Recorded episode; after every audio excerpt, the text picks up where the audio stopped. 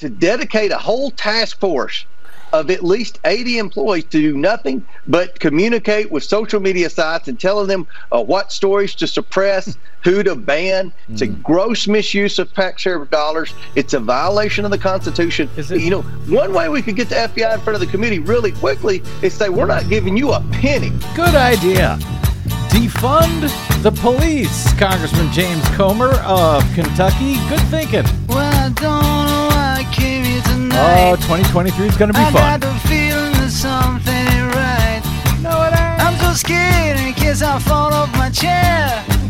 And I'm wondering how I'll get down the stairs. Clowns to the left of me, jokers to the right. Here I am, stuck in the middle with you. Yep. From Pacifica Radio in Los Angeles, this is the Bradcast as heard on K P F K ninety point seven F M in L A, also in California in Red Bluff and Redding on K F O I and Round Mountains K K R N.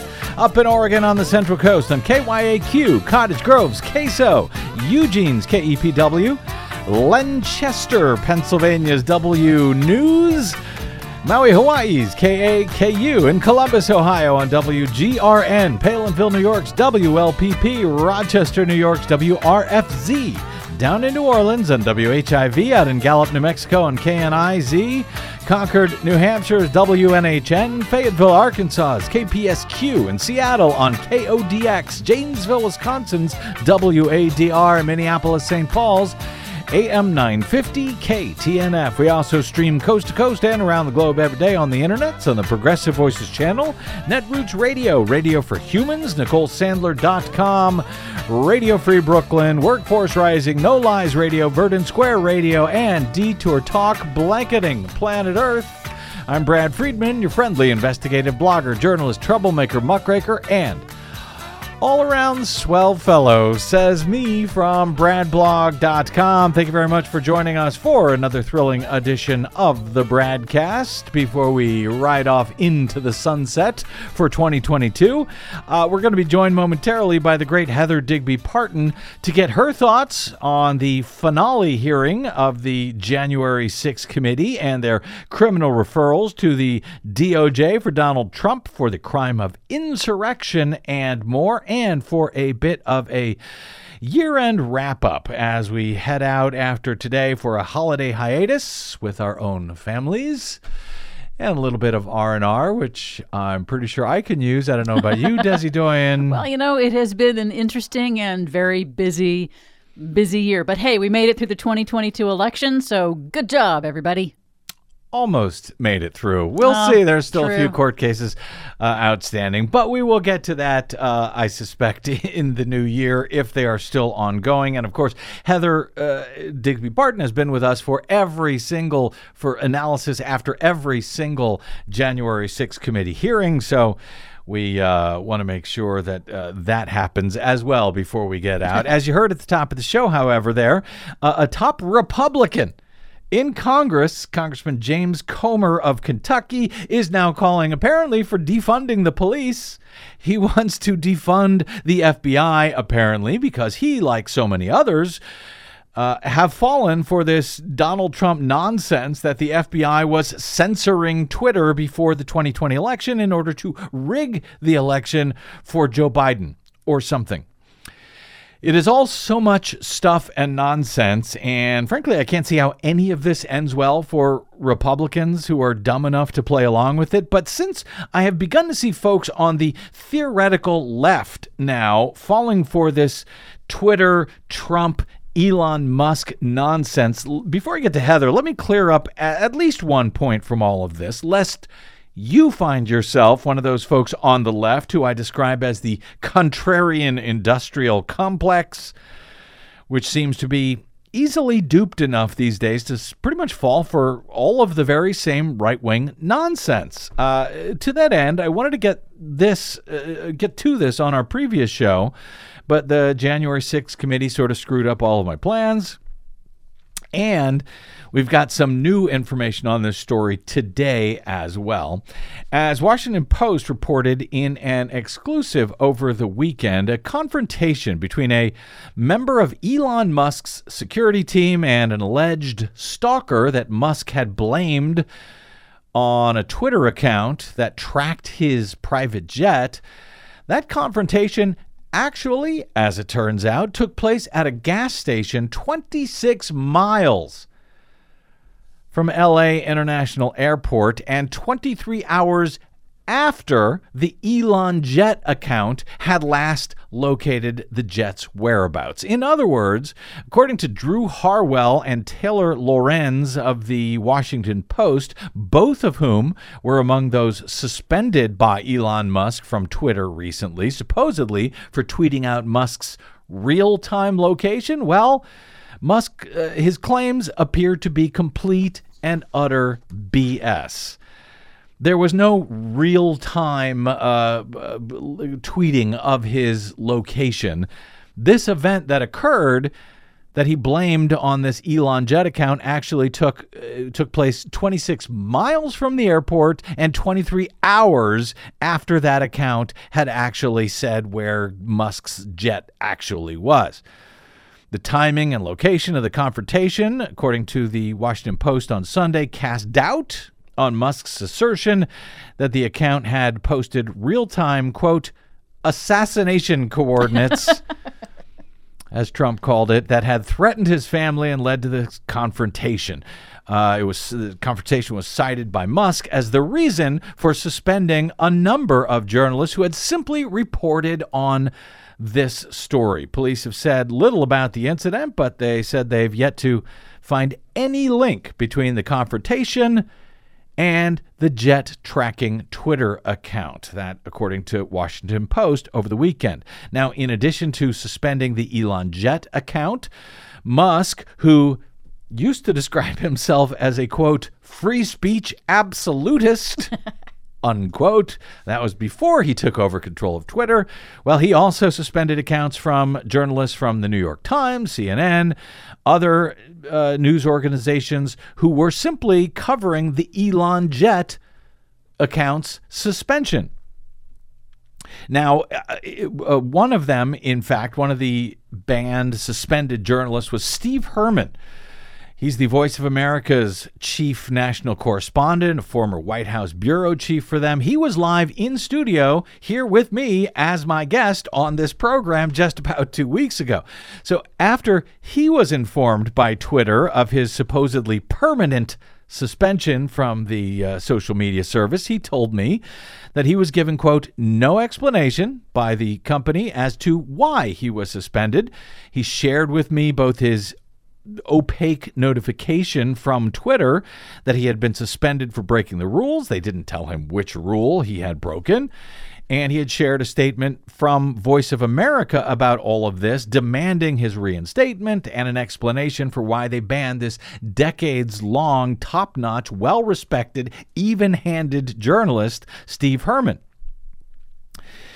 Uh, according to the Post, that incident Uh, with the Elon Jet account ended up triggering a major rewrite of Twitter's rules uh, and the suspension of the journalists, which was condemned by actual free speech advocates. It also underscored how Musk's personal concerns influence his governance of the social media platform, which is used by hundreds of millions of people around the world. Essentially, he bought it for forty-four billion dollars, and he can do any damn thing he wants with it. It's his uh, company. If he wants to ruin it, it's up to him. The paper goes on to note uh, w- what they were able to learn about the actual incident that took place. They spoke with most of the witnesses uh, and the person that Musk described as a stalker, as well as reviewing additional videos of the incident, which took place at a gas station in South Pasadena, nowhere near the airport, and hours after Musk's private jet was reported to have landed initially by the uh, by that Twitter account in question. Now, uh, ended up uh, Twitter uh, two days later, over the weekend, Musk ran a stroll, straw poll of whether those journalists should be reinstated. users voted yes, they should. And uh, after his far right and, you know, sadly, too many far left Twitter minions had gone all in for him, he restored those journalists' accounts. And by Sunday night, he was asking his Twitter followers in yet another poll whether he should step down as the head of Twitter, promising he would abide by the results of that poll. Well, the results of that poll are in, and a huge majority of Twitter users want Uh, wanted uh, Musk to step down by fifteen points out of more than seventeen and a half million votes that were cast. They want him gone. What that actually means and who will take his place and if he'll actually leave, that's unknown because, as it turns out, he's kind of a liar. But uh, we will see. Uh, since the poll, Musk has gone sort of uncharacteristically quiet since it ended. But in any event, today we've got still one more piece of news on all of this from The Guardian this time.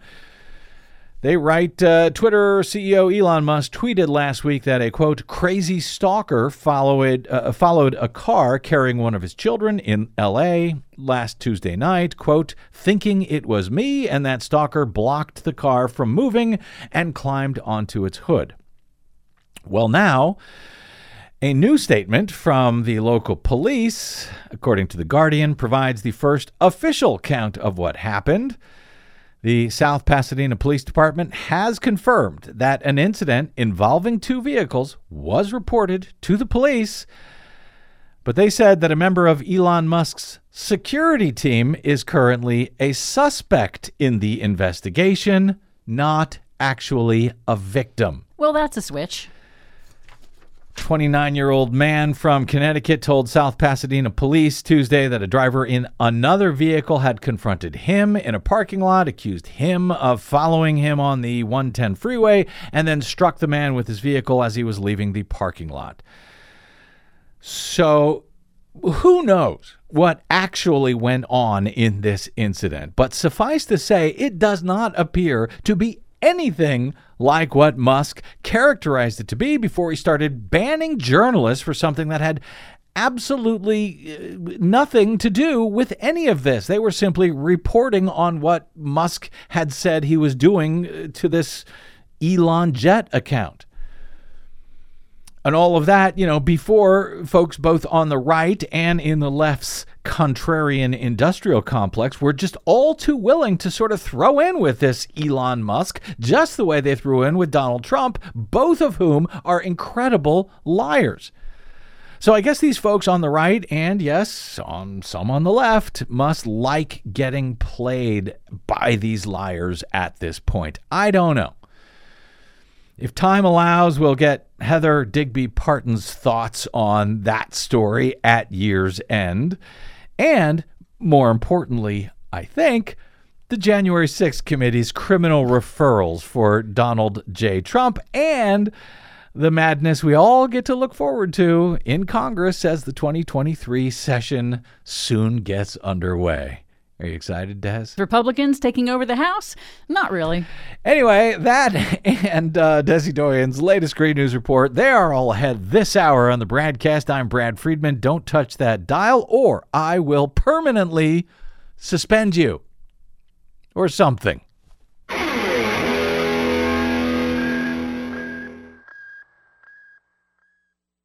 Hey, this is Brad. Please consider supporting whichever progressive media outlet is serving you. Most, just like us, do not receive corporate or political support. We all need your support to counter the powerful corporate media echo chamber. From Desi Doyen and myself, thank you. Mister Chairman, we understand the gravity of each and every referral we are making today, just as we understand the magnitude of the crime against democracy that we describe in our report. But we have gone where the facts and the law lead us, and inescapably, they lead us here. Accordingly, Mister Chairman, in light of these facts, I ask unanimous consent that the Chairman be directed to transmit to the United States Department of Justice relevant select committee records in furtherance of these criminal referrals.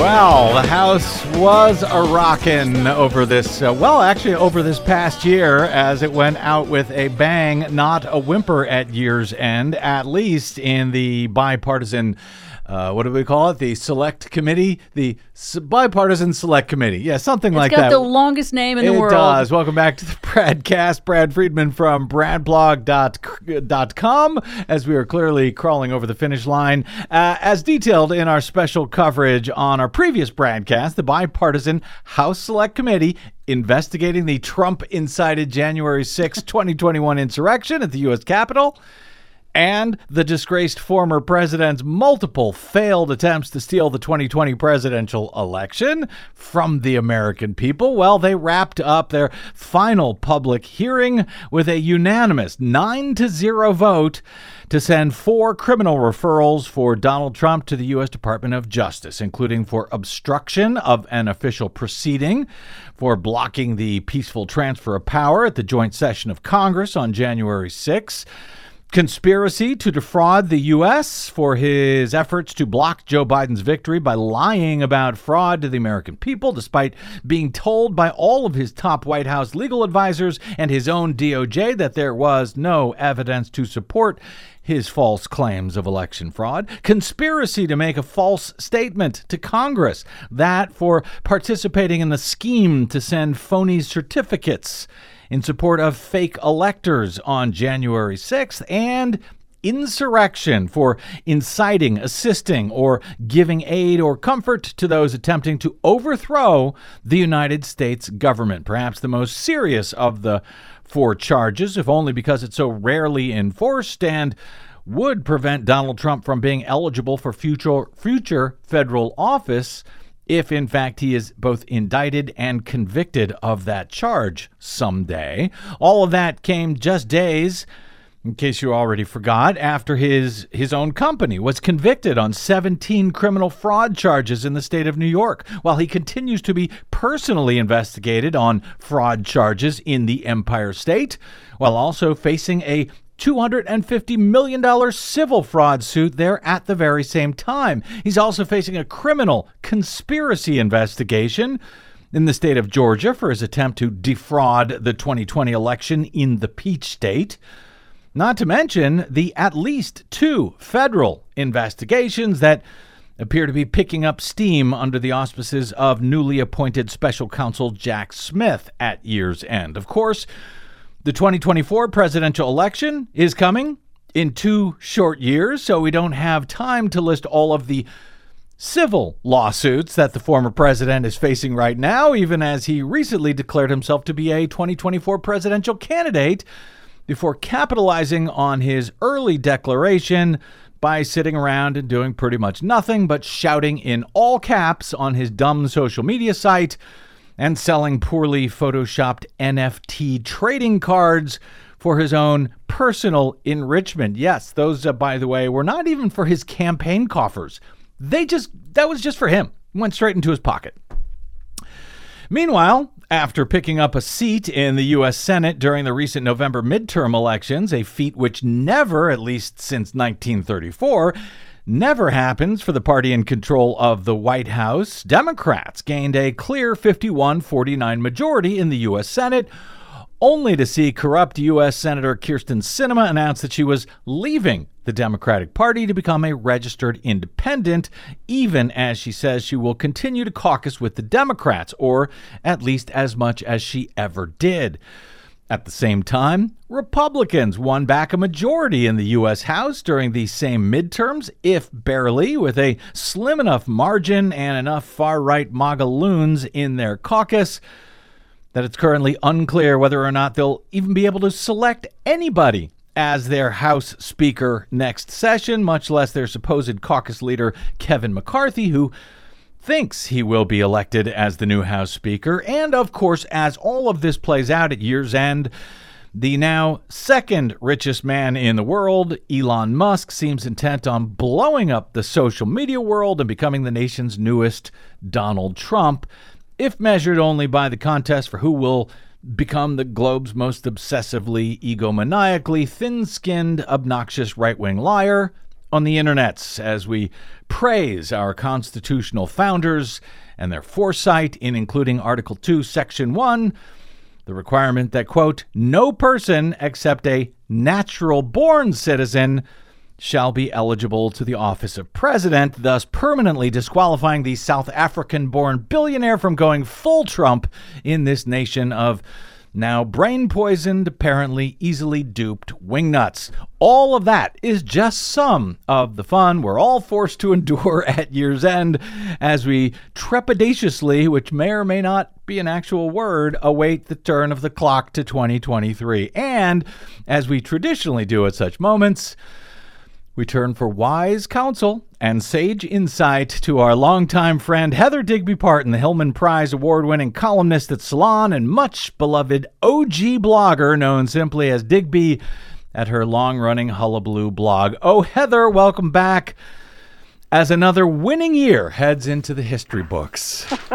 Thanks for having me. I appreciate it. Uh, a caller on our program, Heather, just after the January sixth committee held their finale hearing, uh, voting for those criminal referrals for uh, to the D O J for Trump, for insurrection, et cetera, uh, had felt that all of that was was meaningless because nothing would ever actually happen to Trump because, as the caller characterized it, nothing ever happens to any of these people. He cited Hillary Clinton, for some reason, who, as it turns out, didn't do anything to be thrown in jail for, and George W. Bush, who absolutely did uh, do something to be thrown in jail for, but was never held accountable for anything. So uh, I do understand the frustration and cynicism from folks, but with all of that in mind, Heather, A, am I wrong to think that things actually will work out differently this time, unless, you know, Donald Trump dies first, that there will be accountability for him? And B, if I turn out to be wrong on that, what would be the consequences in this nation of not bringing accountability for this guy? Those are like two huge questions. Yeah, they are. I was I'll, just going to say, wow. I'll, I'll sit back. You take the rest of this. I'm exhausted, I'll just Heather. go on for the next hour. Please you, do. you guys don't go mind. Go ahead, yeah. Um, Well, um, you know, as for the first question, whether mm-hmm. or not I think that anything's going to happen, I honestly don't know. I mean, it just seems, there's so much piling on to him. We did see, as you pointed out, um, one jury just return a guilty verdict mm-hmm. on all counts yep. on the Trump Organization, and they got a, a plea deal from his C F O. So that's one thing that has happened. Now, it doesn't add up to a lot of penalty for him, mm-hmm. but, you know, it's still, the the Trump Organization was just convicted of fraud. Mm-hmm. you know, yep. So, I mean, that is that is something. And, and uh, you rattled off all these other legal, you know, problems that he's facing. Um, it seems unlikely that none of those are going to end up with some kind of sanction against Donald Trump. Mm-hmm. Having said that, the big ones that we're talking about, the big federal cases, mm-hmm. uh, particularly the, the Mar-a-Lago documents case and this January sixth case, which they're clearly um, already investigating in depth. It seems to have speeded up since they named the special counsel, and mm-hmm. they're hauling in, you know, former White House counsels and what have you to grand juries. Um, those two big cases I'm still not sure of. I don't know. I mean, I... I I, I think it could go either way, to be perfectly honest. I mean, it's it's hard to make cases against people in these situations. It seems like the Mar-a-Lago case, it should be a slam dunk. I mean, the guy had the documents, yep. they found them there, and yep. he claimed he didn't. And, you know, I mean, these are these are not, that's not a difficult case to prove, but it may be that they think that it may not be worth it for some reason, you know, that, that perhaps this particular crime won't add up to mm-hmm. what the other big crimes might add up to, and they don't want to do it. I don't know. There's a lot that goes into those kind of kind of uh, but, you know, of decisions. That cynicism, though, from that caller, I get it. I do understand oh, me too. that. I, I, I, hey, we're protecting ourselves, Brad. I mean, you know, maybe this is, so. Yeah. We're all, we've all been through so much. I mean, you know, yeah. remember the whole thing? It's Mueller time, and mm-hmm. you know, we were waiting for you know time and time again. We've been waiting for something.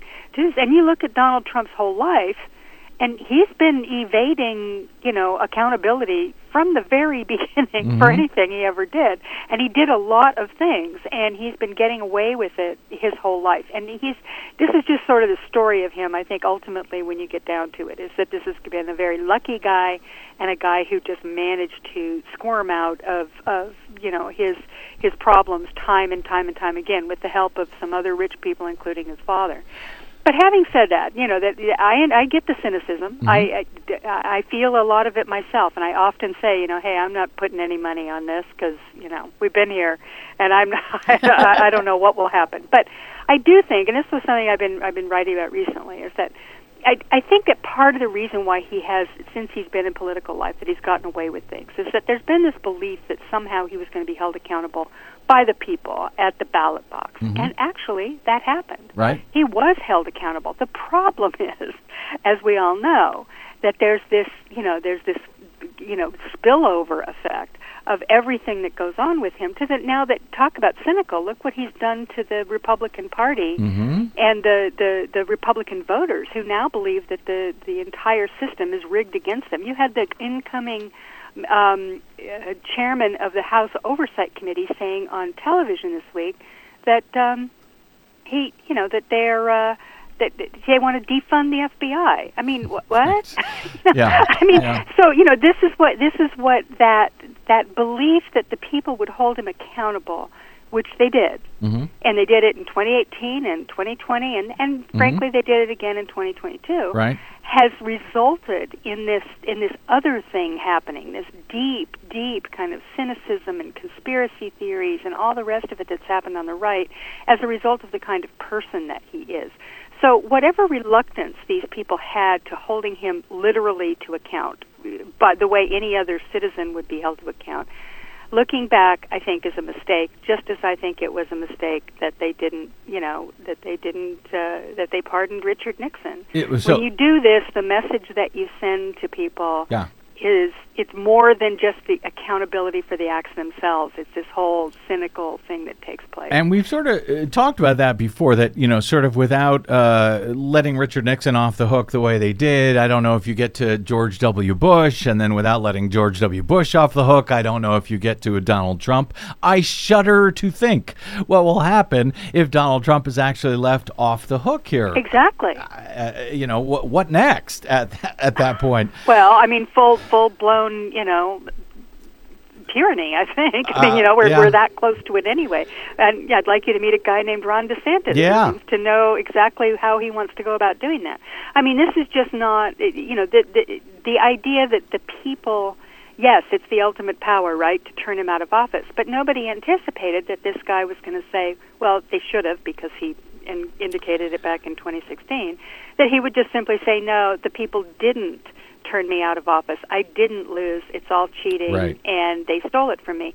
And and so that kind of accountability doesn't have, have the strength that it should have in a normal, healthy democracy. And so we're looking, you know, hopefully the, the powers that be in the federal government as well as, you know, in every other place where this is, there are these legal issues that mm-hmm. are pending, um, that They they will realize this, that, you know, the, the idea of having this fallback, well, he's going to lose the election in twenty-four and then we'll be done with him, which is certainly what I think the Republicans are thinking, right? Mm. I mean, at, uh, well, we don't want him to get the nomination, but if he right. gets it, well, you know, then, then that'll be that and we'll be done.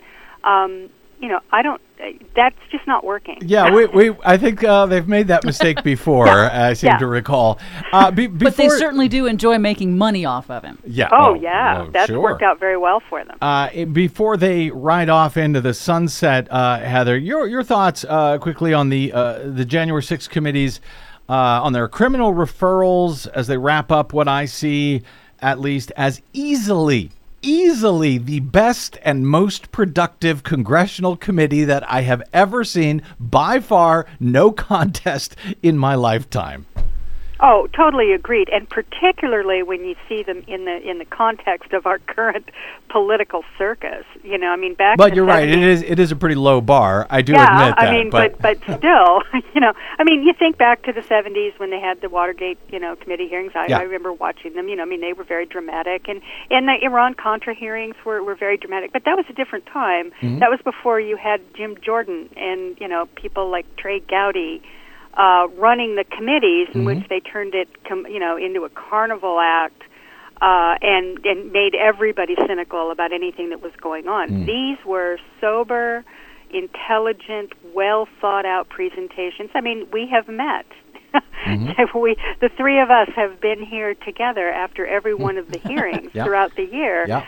And and each time, I think, we were, if you go back and look at what we're talking about, we were really very, very impressed with yep. the way that they put that, that whole thing together. And I think it made a difference.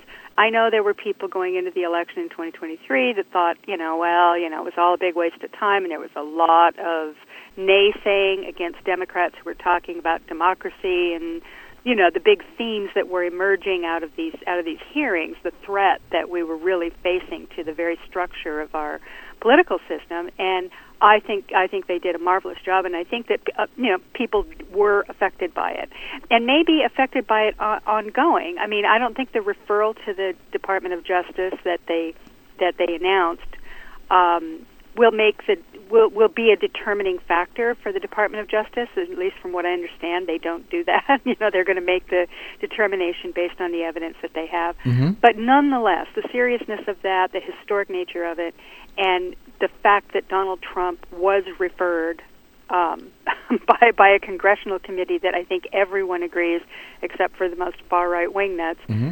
was a very sober and serious endeavor. Uh, I think that will make a difference for twenty twenty-four too, as as we're going through whether Trump, you know, whether it's part of Trump's fight for the nomination, or if he wins the nomination, if he's if he you know goes into the general and runs against the Democrats. Um, I think that they've made a big difference, and just on a historical basis, there's just—I don't think there's well, ever been anything like it. Also, I mean, well, we've never had an insurrection like it. So. Well, exactly, True. and True. also, you know, on a speaking of insurrection, I mean, I don't know; it, it won't be a determinative factor, as as you note, uh, Heather, as far as whether they bring charges or not. But the fact that, you know, I, I think there's a, a school of thought that, well, you know, maybe they'll bring charges, but they'll go as easy as they possibly can. And when you have Congress now actually saying, we recommend that you charge him with insurrection, which yeah. is never charged, it's not a, a, a, a determining factor, but they will now at least have to look at the farthest reaching charges like insurrection and at least consider that, where they might not have before, knowing that, well, you know what, Congress has recommended it. And by the way, you know, incitement of insurrection was what his second impeachment was for, when a majority of the U S. Senate, a bipartisan majority of the U S. Senate, uh, was fifty-seven forty-three voted that, yes, he did incite an insurrection. So they've got Congress on their side, and, you know, maybe this will help them go as far as probably all three of us uh, think that they should go.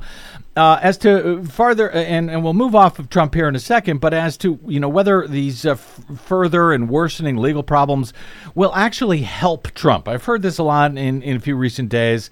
I read uh, one of your pieces over at mm-hmm. uh, Salon this week that it seems like you seem to agree, actually, with Donald Trump himself. He wrote on uh, social media in response to the January sixth committee, uh, quote, "These folks don't get it when they come after me. People who love freedom rally around me. It strengthens me. What doesn't kill me makes me stronger."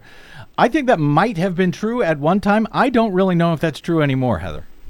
I don't know if it's true anymore either, but it certainly has been true. And and I have said that for a long time. You know, mm-hmm. every time you go after, you know, it's the old saying, you know, if you're going to go after the king, you, yep. you, know, you better not miss, right? Yeah, exactly. Um, because it does make th- make him stronger, and it has made him stronger in the past. He's at his weakest point right now that he's been in since we saw him come down the escalator mm-hmm. in twenty fifteen. Um, this twenty twenty-two election uh, really shook his his hold, I think, mm-hmm. on the Republican Party, not because of any of the horrors and and crimes that he's committed, of mm-hmm. course. Of course not. But simply because he's he lost. And that's when, you know, they can they'll put up with anything except for that, right. uh, obviously. So so he is at a weak point. But I do believe, and and I do think that that has been a dynamic that's worked for him up until now, and and it's it's it's in, it'll be interesting to see whether or not that, that continues. I have a sneaking suspicion that, that what will end up happening is that his base will shrink mm-hmm. to a specific, you know, sort of a, a lower number than it's been. Until we can drown it in the bathtub? Uh, oh, I, I wish we could, okay. but it, it, it'll okay. be tens of millions of people, unfortunately. I see. That's a big job. And, yeah. yeah, it's a big job. And and what will end up happening, though, is that that, that base will continue to wield outsized power within the Republican Party, whether a majority of Republicans like it or not. And I don't, you know, look, yeah. Donald Trump is a guy. He's not that is not going to just go, well, you know, I understand. I, the people have spoken. And, right. You know, it's time for me to move on, and I, I want to throw my support right. behind my good friend Ron DeSantis uh-huh. or whatever. Uh huh. Well, that's not going to happen. So the battle that we are about to see. And, and the, the persecution complex that he has. And by the way, that same persecution complex is very much the dynamic that, that, that energizes the Republican base with or without Trump, right? That's mm. why they see him as their Jesus. He's being persecuted mm. on their behalf because of all the, you know, the hatred that they have to endure. Um, and so, I, you know, I don't, I, I, I do believe that these that all of these things will strengthen him with that core base, mm. but I also think that it's highly likely that base is shrink. Well, we know it's shrinking, and that it's going to hit a certain number here where it's, you know, that solid base will be much smaller than what it has been up and, to now. And but it still has veto power. I mean, it's an amazingly powerful group. Which actually uh, smartly segues uh, to my next thought on uh, looking forward now a little bit to Congress in uh, in twenty twenty-three. Speaking of a, a shrinking base, but a louder and, argue, in, in one sense, more powerful uh, one, uh, Kevin McCarthy is hoping to become House Speaker in January. So uh, I'm speaking with Heather Digby Parton. Heather, uh, will he be able to, okay, again, a, a multi-part question. A, will he be able to pull it off? B, will House Republicans be able to elect anyone as Speaker in January if Kevin McCarthy can't pull it off? And... well, I guess three, do you have enough popcorn on hand in your house to watch all of this play out over the next few weeks? I do not. I've ordered some more, good, believe good, me. Good. I'm laying in a supply. Uh-huh. I mean, yeah, I hate to, you know, Schadenfreude, uh-huh. uh-huh. Yeah, yeah. yeah, careful, careful. um, yeah, I mean, you know, I don't know. I mean, Kevin is, is in is in big trouble. And, and it kind of surprises me, to tell you the truth, because I thought he'd sort of laid the groundwork. We've been here before with this guy, right? Mm-hmm. I mean, he was supposed to come in. In what was it, twenty fifteen? Uh, he was, or twenty fourteen. He was going to be the new speaker after John Boehner right. was was kicked out, mm-hmm. largely by the Freedom Caucus and the right wingers in the caucus at mm-hmm. the time. Um, and he was set up, and then he went and shut his mouth off. Mm-hmm. And you know, and he is a very loose lip, sink ship kind of guy, uh-huh. right? I mean, he said a lot of things he shouldn't have said to the, to, you know. to the media mm-hmm. over the years, and he lost his chance then, and he sort of, I thought he had regrouped and figured out what to do to make sure that didn't happen, and much of the same dynamic is happening now. John Boehner was under, um, you know, under pressure from his right, and that's what's happening, and a- actually, John Boehner actually had a right. I, I don't know whether there's anything but right mm. in the Republican caucus, maybe two or three right. guys that were just elected from New York. But other than that, it's a right-wing party all yep. the way. But they do have some far-right extremists that are really flexing their muscles. And he's got a very, very small majority, which is what he wasn't, he was not counting on that. They thought they were going to have a big win. Well, his so, majority, his small majority... Oh, oh, you mean the sm- small majority for the Republican Party over the Democrats? For the Republican gotcha. Party, yes, yeah. yeah. I mean, yeah, yeah. he's got, what has he got? He's got five seats, I think. Right. Yeah, and that's and that's a few enough seats that the far-right extremists now have, control him. They, they have control him. him. And he's making deals left and right, and I don't, I can't even imagine what um, the deal he made with Marjorie Taylor Greene. I don't even want to know. I mean, it's got to be, he must have sold... He literally soul. sold his soul. Well, you her. know, you wrote about her and described her as, quote, immensely influential yes. Marjorie Taylor Greene of Georgia, which kind of ran a shudder down my spine. Now, what kind of world do we live in?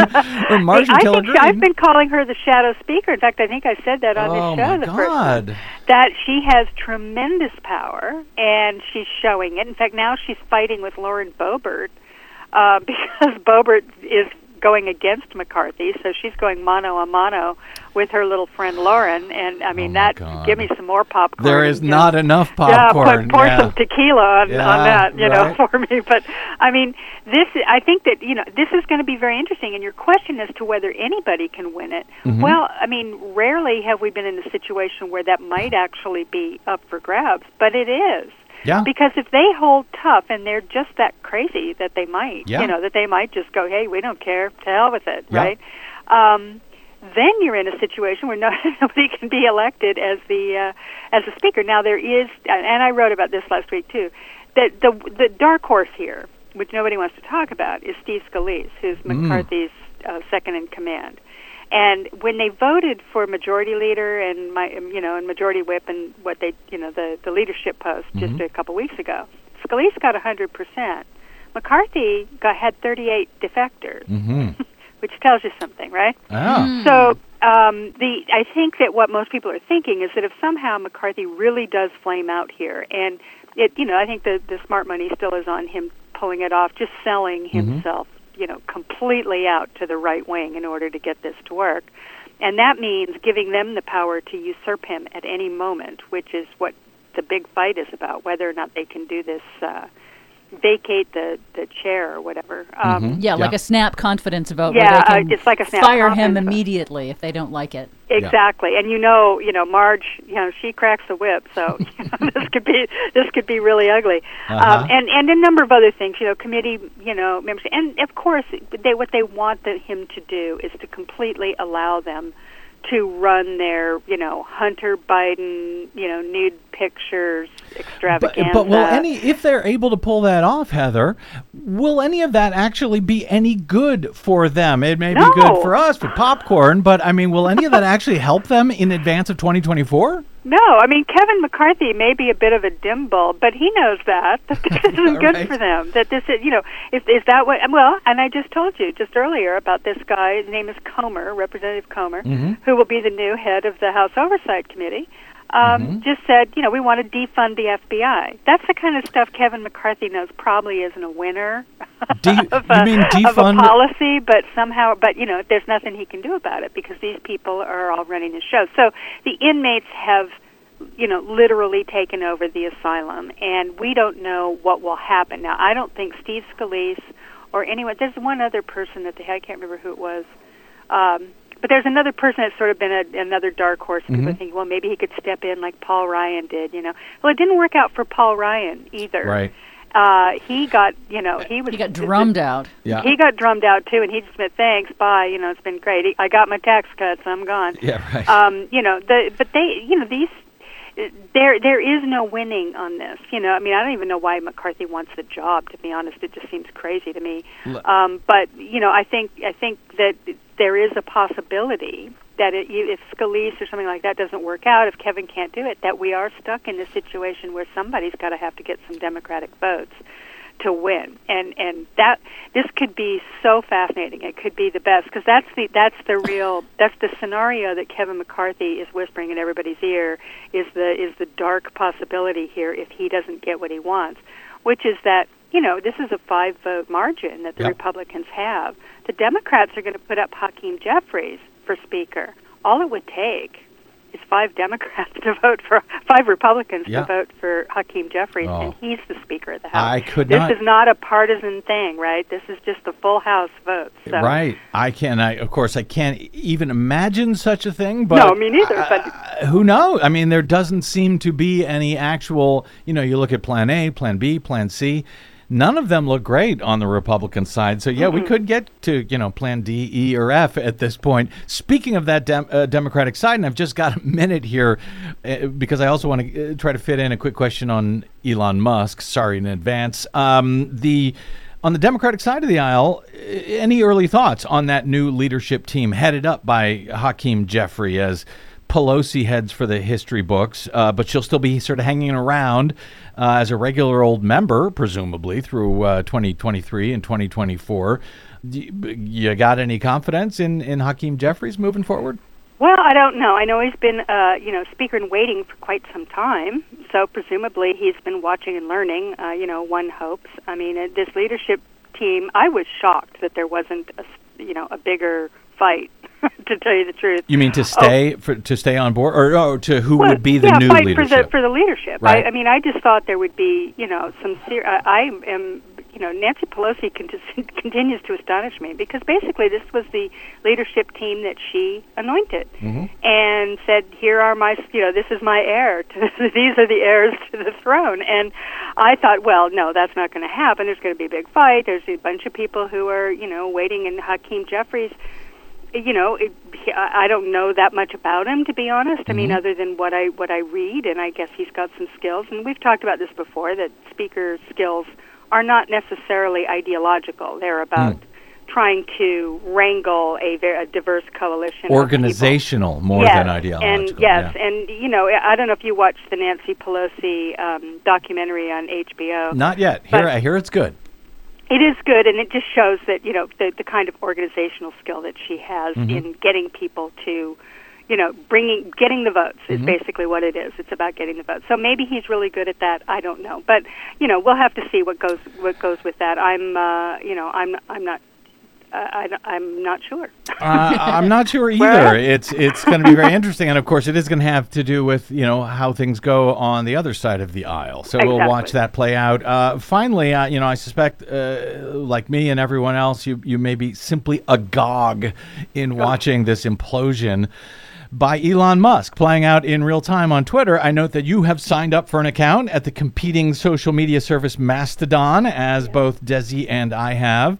And as everything seems to be falling apart uh, on the once beloved Twitter, and I'm old enough to remember when it actually was beloved and important. So yeah. will uh, Musk uh, really step down here as head of Twitter? But more importantly, uh, you know, a huge majority of users voted for him to do that in this recent dumb poll. But more importantly, if he does, will that be better or worse for Twitter and, and those of us who are still enduring it at this point?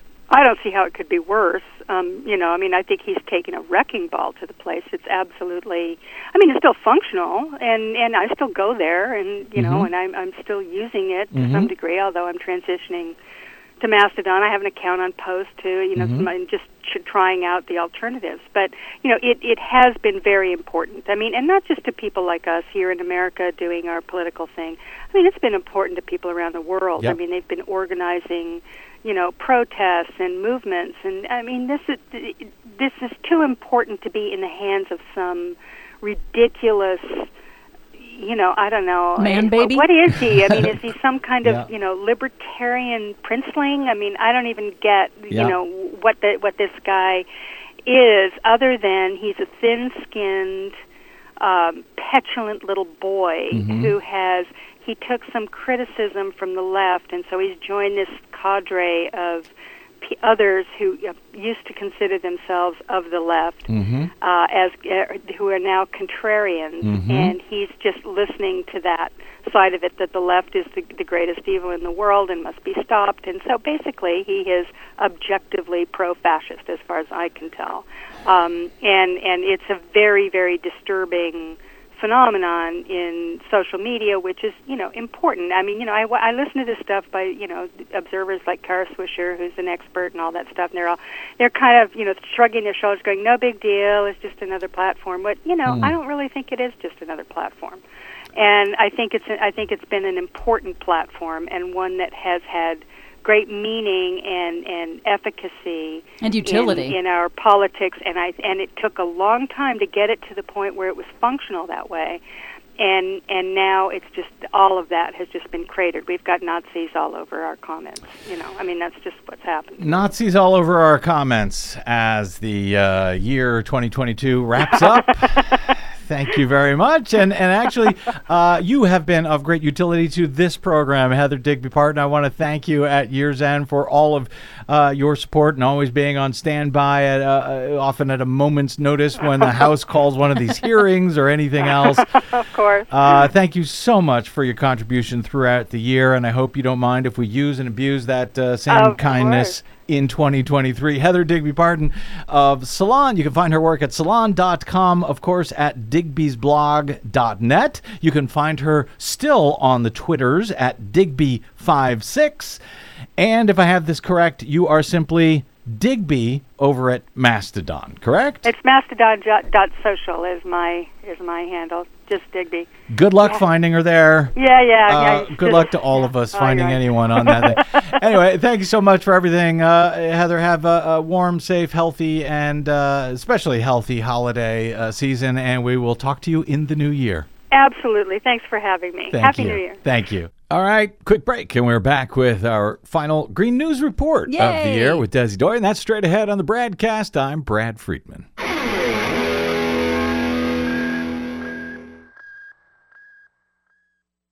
The Bradcast and the Green News Report are one hundred percent independent, one hundred percent listener-supported. But we can't do it alone. We need you. Please help us bring real facts to listeners at independent stations around the nation. Please drop by bradblog dot com slash donate. That's bradblog dot com slash donate. And thanks.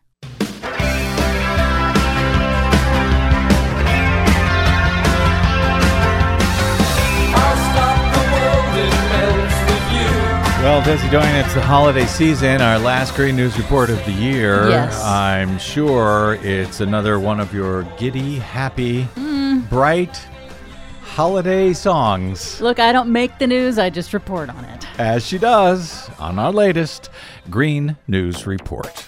We're at close to fifteen million children affected at this point, and that's over thirty million people. Worst drought on record threatens famine in the Horn of Africa. We have decided to turn our back on Russian fossil fuels and to diversify towards reliable energy partners. Europe signs green electricity deal with Azerbaijan. Plus, this summit in Montreal was seen as a make-or-break time. Nations strike historic deal to halt loss of nature worldwide. All of those happy holidays, stories, and more straight ahead from bradblog dot com. I'm Brad Friedman. And I'm Desi Doyen. Stand by for six minutes of independent green news, politics, analysis, and snarky comment. I, I don't, I'm not one that, that buys the, the climate change um Uh, there are those of us that don't buy it. Well, that's okay, Texas State Senator Brian Hughes. We know you're already bought and sold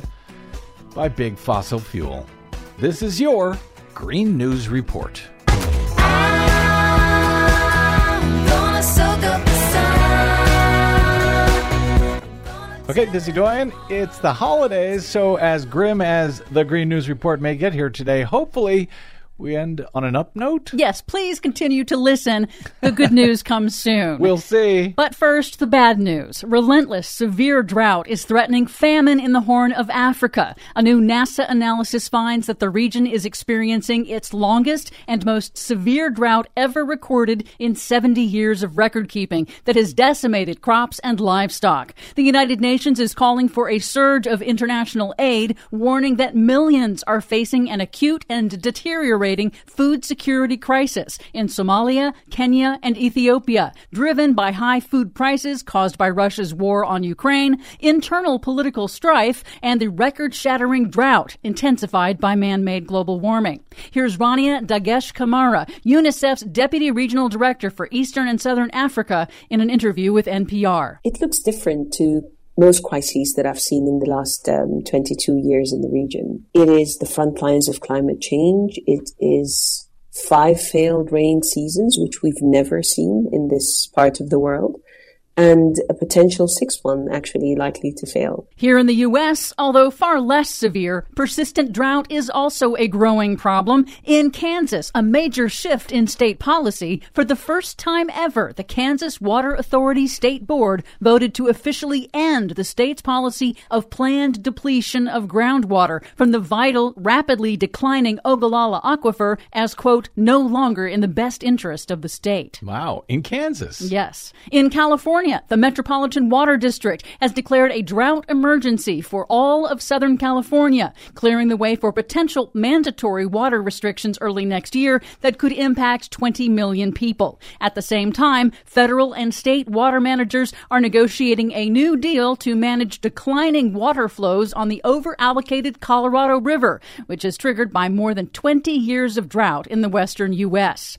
But some good news, the European Union brokered a major deal to construct Construct a massive undersea cable to deliver renewable electricity from Azerbaijan's offshore wind farms to Hungary, Romania, and Georgia to help them break free of heavy dependence on Russian oil and natural gas. So there's that. The irony of Russian President Putin's war on Ukraine is it has accelerated the world's transition to renewables. Irony plus death equals Russia. In other news, Tokyo, Japan mandated that all new houses and large developments must include solar panels beginning in twenty twenty-five. Well, that's good. To cut household carbon emissions. G seven countries agreed to provide Vietnam with fifteen billion dollars to help it more quickly move from coal-fired power to cheaper renewable electricity. Also good. In a separate deal, Germany will deliver one hundred eighteen million dollars in funding to Kenya to help it reach one hundred percent renewable energy and produce renewable hydrogen. Well, there's the old holiday spirit. Finally, historic good news. At the U N Biodiversity Summit in Montreal, nearly two hundred nations reached a landmark deal to conserve Conserve the planet's biodiversity and ecosystem services, and begin to halt Earth's sixth major mass extinction, now being driven by human activity. But the United States is not a party to the agreement. The deal sets a target of conserving and restoring at least thirty percent of the Earth's land and water by twenty thirty, protecting vital ecosystems and protecting the rights of indigenous peoples. It also includes a key provision to end harmful government subsidies for extraction industries like fossil fuels. And in a major breakthrough, rich nations finally committed to paying developing nations an estimated thirty billion dollars a year by twenty thirty via a new biodiversity fund to protect what remains of nature. Well, there you go. You finally got to some good-ish news. What were we waiting for? Christmas? For much more on all of these stories and the ones we couldn't get to today, check out our website at green news dot brad blog dot com. Find, follow, and share us planet-wide on the Facebooks and the Twitters and the Mastodons at Green News Report. We're standing down for a bit of a holiday hiatus. We hope you have a warm, safe, and healthy holiday. We'll see you after the new year. I'm Brad Friedman. And I'm Desi Doyen. And this has been your Green News Report. Icicles on eavesdrops and tinsel on the tree, but it's a green Christmas for me. Well, it'll be a green Christmas for some folks out here in L A. I think the rest of the nation will be freezing cold, but...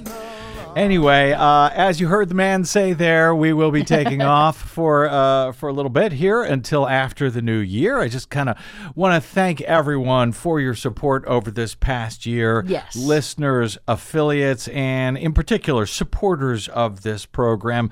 We could not do any of it without you. So thank you for everything.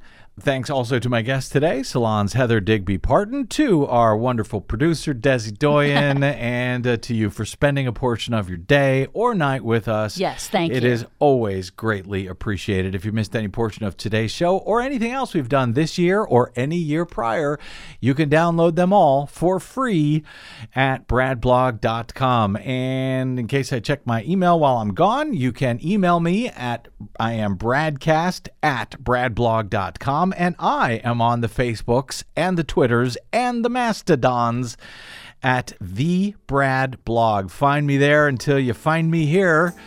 Next time in twenty twenty-three, I'm Brad Friedman. Good luck, world. Red nose on the reindeer, tinsel on the tree, but it's a green Christmas for me.